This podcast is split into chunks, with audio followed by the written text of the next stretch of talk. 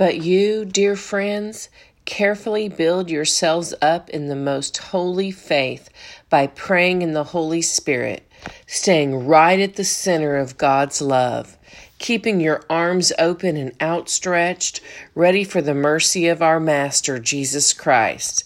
This is the unending life, the real life. That's today's bold truth coming from Jude 120 to 21 in the message translation. That's the real life.